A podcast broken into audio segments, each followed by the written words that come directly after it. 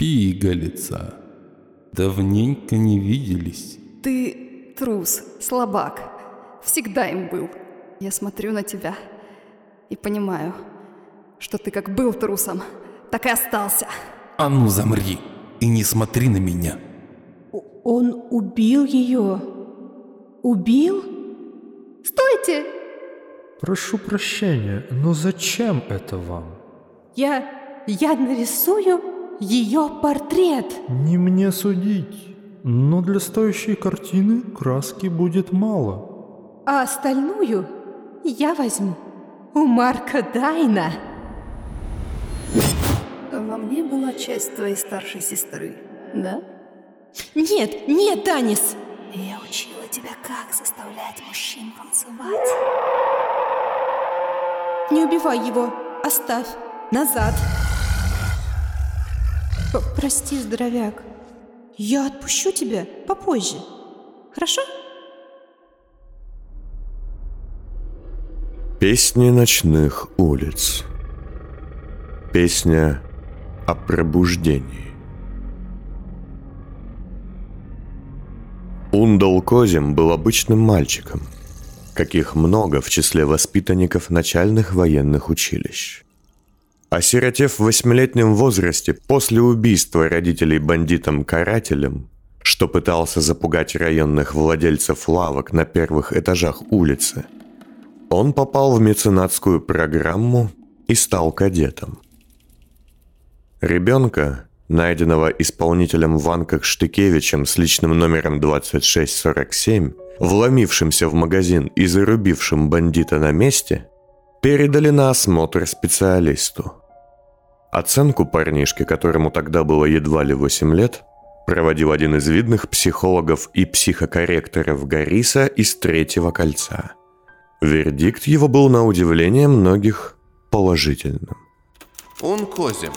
После сеансов поверхностного и глубокого психоанализа показывает себя лишенным фобии и абсолютно нормальным, пусть и слегка меланхоличным ребенком – рекомендовано к рассмотрению опекунства или надзора.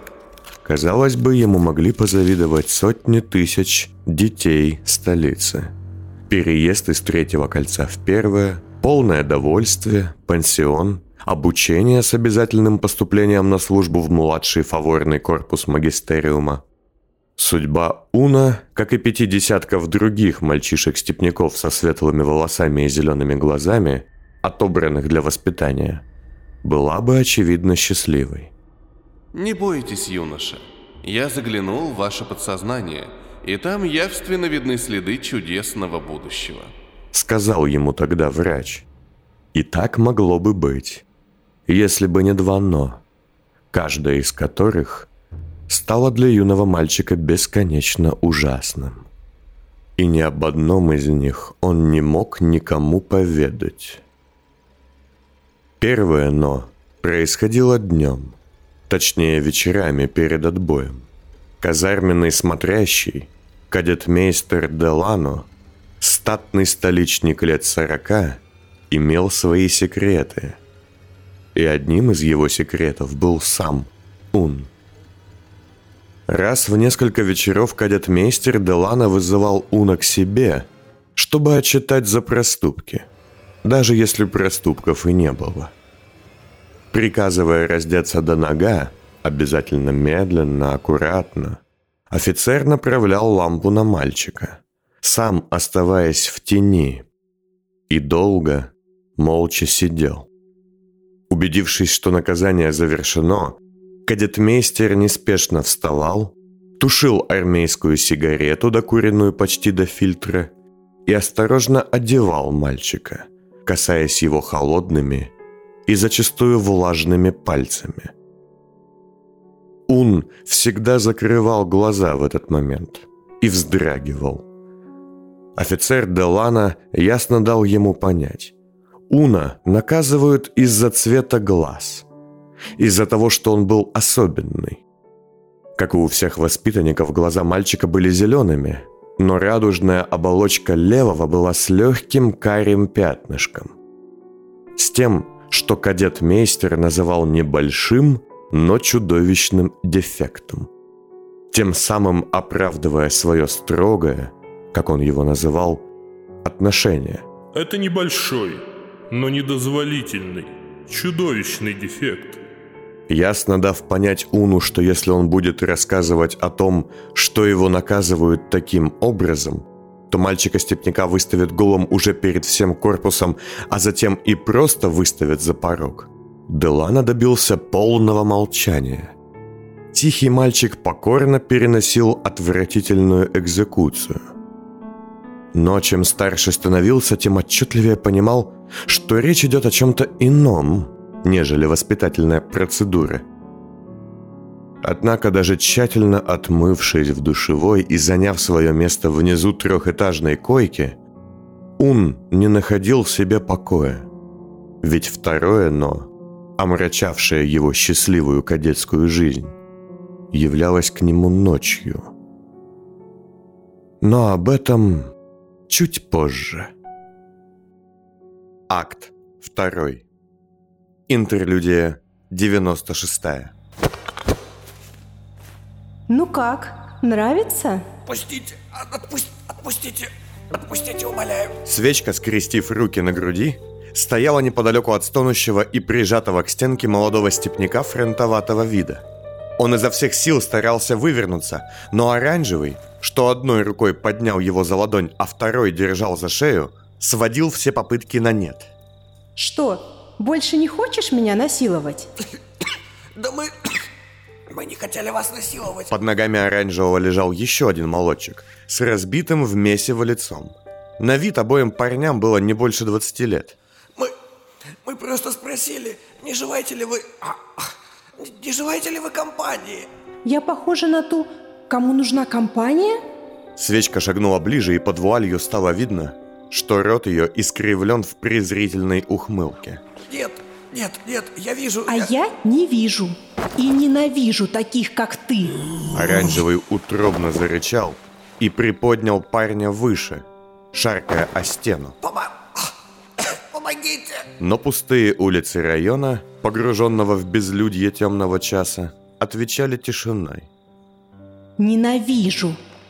Насильник, думающий, что ему любая деваха должна отсосать по щелчку пальца. Да это же мы... Это мы обычно... а, а, Отсасываем. Мы проституты. Мы хотели предложить вам... Заткнись. Ты скажешь что угодно. Вы шли за мной, следили. Мы только хотели заработать, правда? У нас же даже оружия нет. А зачем оружие против такой бедняжки? Свечка подошла еще ближе и провела по красному и потному лицу степняка ладонью, а затем с омерзением ее отдернула. Ее ведь так легко можно взять голыми руками. Здоровяк, сломай ему их. Нет, нет, пожалуйста, прошу, нет. Свечка сделала шаг назад, ухмыляясь. Но оранжевый не спешил выполнять ее волю. По его лицу, как и у пленника, тоже струился пот. Эй, ну? Ответа не было, как и действия. Тогда свечка резко шагнула вперед и дотянулась до затылка изымателя, запуская свою ладонь под котелок. Эй, я сказала, сломай ему руки. Мел... мелкая. Ах, Отпусти меня. Отпусти меня. Не могу. Нам, на- нам, нам надо идти. И без тебя у меня нет защиты. Сломай ему руку и пойдем. От- Отпусти. Пожалуйста. Пожалуйста. Это очень, очень больно. Прости, но иначе нельзя. Ломай. Ломай. Свечка присела рядом со степняком, что валялся на мостовой, почти потеряв сознание от боли. Кисть его болталась на руке под жутко неестественным углом. Пальцы были смяты. Запомни этот день. Иногда лучше потерять часть тела и стать сильнее. А теперь уходим, крепыш. Я хочу увидеть их. Полчаса спустя свечка вслушивалась в шум зараженного сонницей района, в центре которого располагался зеленый дом. Сотрудники ГИЗа и СЭС сновали там и тут, осматривая контейнеры со спящими, блокируя дома и перегораживая проходы. Наконец она молча повернула свою голову на оранжевого И он безвольно кивнул, а лицо его, до этого бывшее совершенно каменным, ненадолго, на сущий миг, исказилось муками. После он взял свечку за руку, окинул район вдумчивым, хоть и пустым взглядом, и, наконец, выбрав наиболее удачный маршрут, нырнул в один из еще не заблокированных переулков. Они спят там. Те, кто незаслуженно выжил. Спят и видят хорошие сны. Желтая стояла за спиной свечки, которая, скрываясь в глубокой нише между зданиями, поглядывала на главный вход зеленого дома. Оранжевый, подобно сторожу, стоял поодаль, глядя на здание, в котором когда-то жил его коллега, и время от времени сжимал кулаки до хруста суставов. Я... я так скучаю. Желтая, обходя свечку, нежно коснулась ее щеки и указала на здание со статуей, украшающей фасад. Свечка моргнула и увидела его. А после увидела и тех, кто лежал внизу, в подвале, колышущимися, бледными силуэтами. В мире, что ей открылся, на улице шел дождь. Только капли неслись, снизу вверх, исчезая ввысь. Там и тут у входа в дом лежали осколки стеклянного колокола и гнездились нахохлившиеся в дожде вороны. Они что, заслужили это? Заслужили спастись, когда Резак потрошил таких, как я? Нет. Сколько умерло? Сколько ослепло? Почему эти твари спасены, а ты и другие страдали? Желтая взяла ладонь свечки в свою и прижалась к ней плечом, кивая на дом. Кто сделал их более достойными? Никто. Тот, кто решил, что их нужно защитить, а нас можно скормить чудовищу. Иди и разбуди их. Разбуди, чтобы они успели понять, как страдала ты и остальные. А потом ты знаешь, что надо сделать. Свечка, немного помявшись, направилась в сторону дома. И стоило ей наступить на один из осколков колокола, как из дверей, что с жутким неестественным скрипом открылись, тут же вышел на улицу сгорбленный старик в древних обносках с капюшоном на голове. Ты еще кто? Спросила свечка, замедлив шаг. Но вместо ответа старик лишь закашлялся, спугивая ворон, и двинулся вперед. Дождь, собирающийся из луж и улетающий ввысь, тут же усилился, а птицы, мечущиеся вокруг, заполнили все своим криком. Секунду спустя, взлетев, они ринулись вниз к старику, словно острые тучи, и облепили его с ног до головы. Назад. Вместо согбенного потрепанного старца перед зданием расправлял плечи шепот. Его огромная шляпа, под которой был капюшон, собирала капли воды нижней частью своих полей, а затем дождь, пробежав по ним, устремлялся ввысь. Голова с клювастой маской, по птичьему задергавшись, повернулась к свечке. Назад, сказано. Она же шагнула вперед, и с кончиков ее пальцев на мостовую стала капать красная краска, смешиваясь с водой и взлетая вверх. Это место не для тебя. Шепот ударил тростью по камню, и дождь мгновенно прекратился. Улетавшие вверх капли обрушились вниз со звуком бьющегося стекла и пара. Через миг повсюду стало сухо, а пар превратился в густой туман, в котором громадину шепота почти не было видно. Не такой падали, как ты, мне указывать. И свечка шагнула в туман, окрашивая его красным.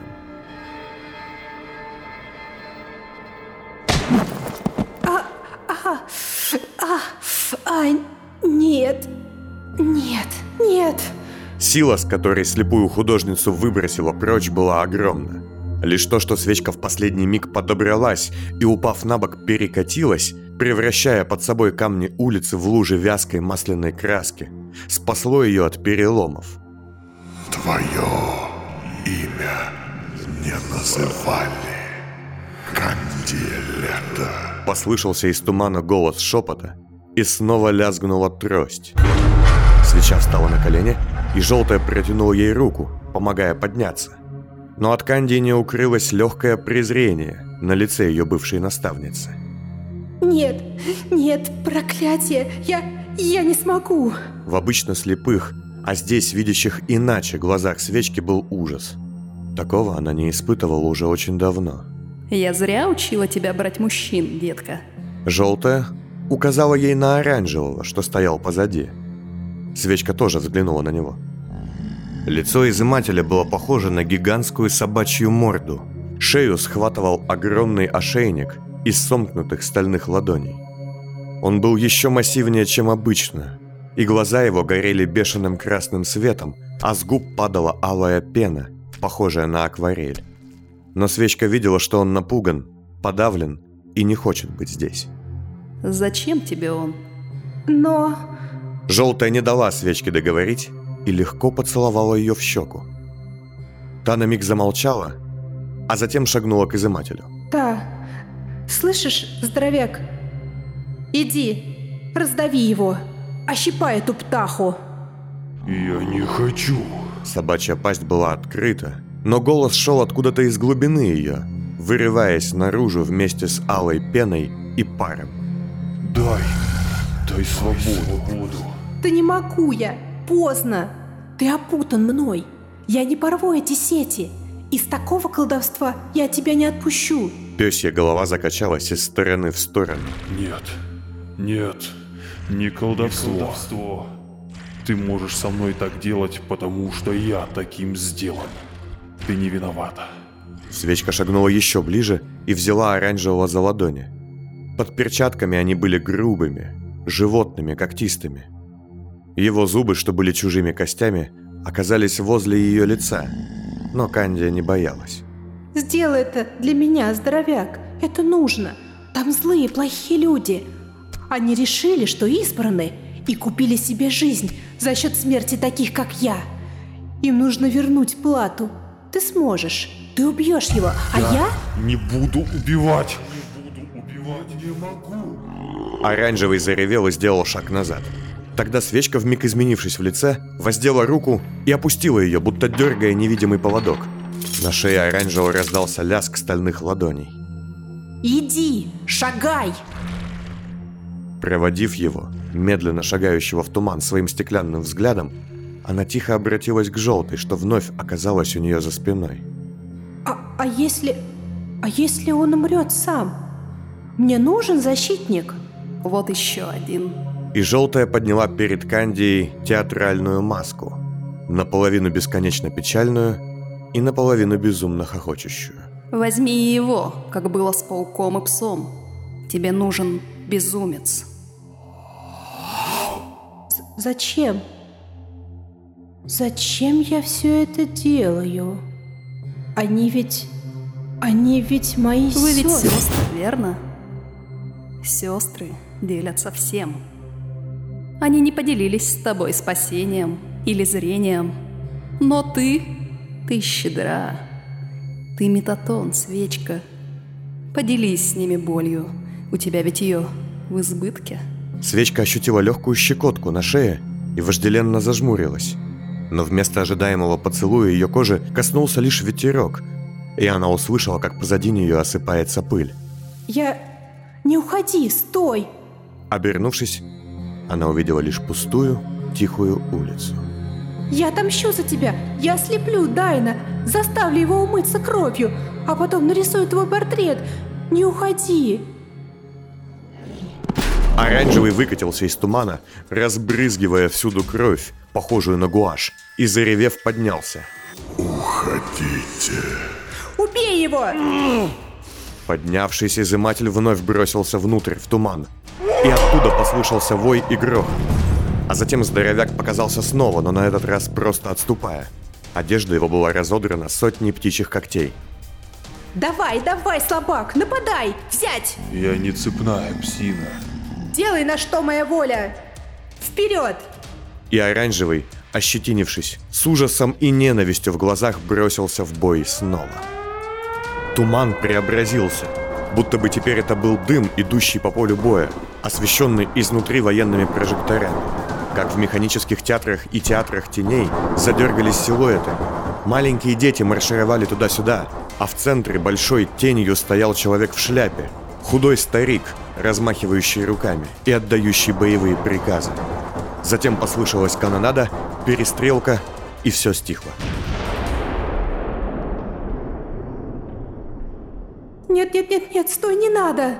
Свечка нашла оранжевого в тумане. Несмотря на то, что снаружи его плотной завесы казалось, что клубящаяся туча не больше пары метров, очутившись внутри, Кандия плутала несколько минут, пока не заметила два огромных силуэта. Шепот, нависая над поверженным, изломанным оранжевым, мерно и спокойно дышал, напоминая гору. «Подите вон отсюда!»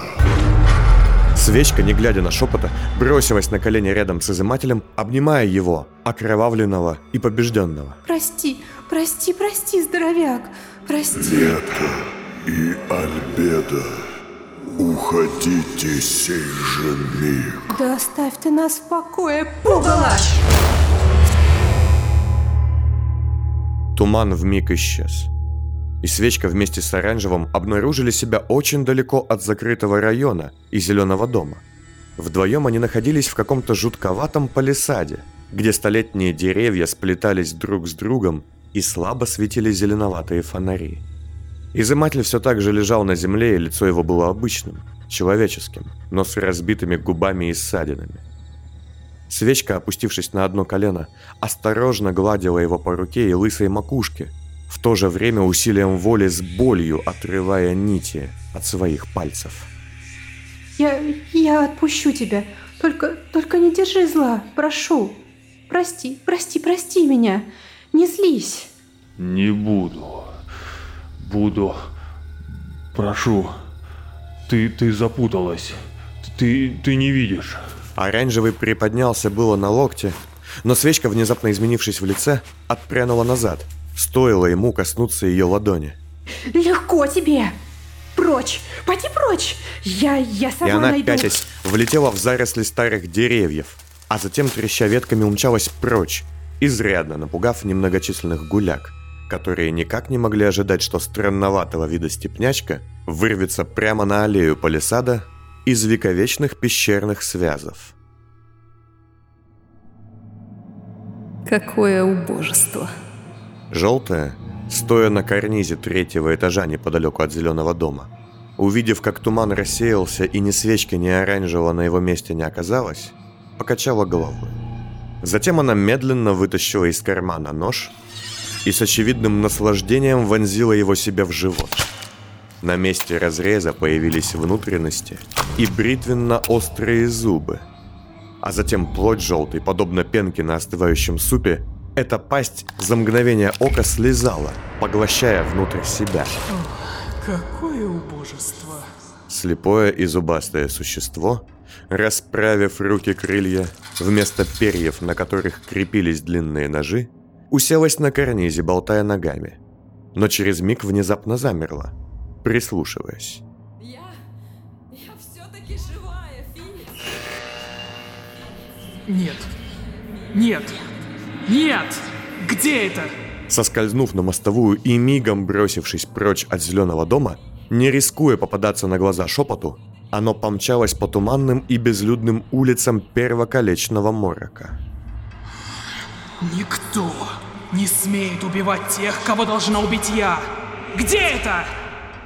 Принюхиваясь и прислушиваясь, оно бежало и бежало, избегая различных опасных тварей смысловых ловушек и голодных обитателей глубинной и старейшей части столицы. Наконец оно добралось до старого здания архива и, аккуратно двигаясь, подобно змеящейся тени, спустилось вниз. О, кто-то потерял голову от могущества. Что ж, добро пожаловать на мою часть поля, самозванка. Сказала визитер, расплылась обоими своими пастями, что располагались на безликом лице и худом животе, острозубой улыбкой, и исчезла. Как и всегда, в жидком пятне плесени и гнили, что она оставила после себя, медленно стали прорастать медные цветы, в бутонах которых таились, готовые следить за всем, внимательные и злые глаза –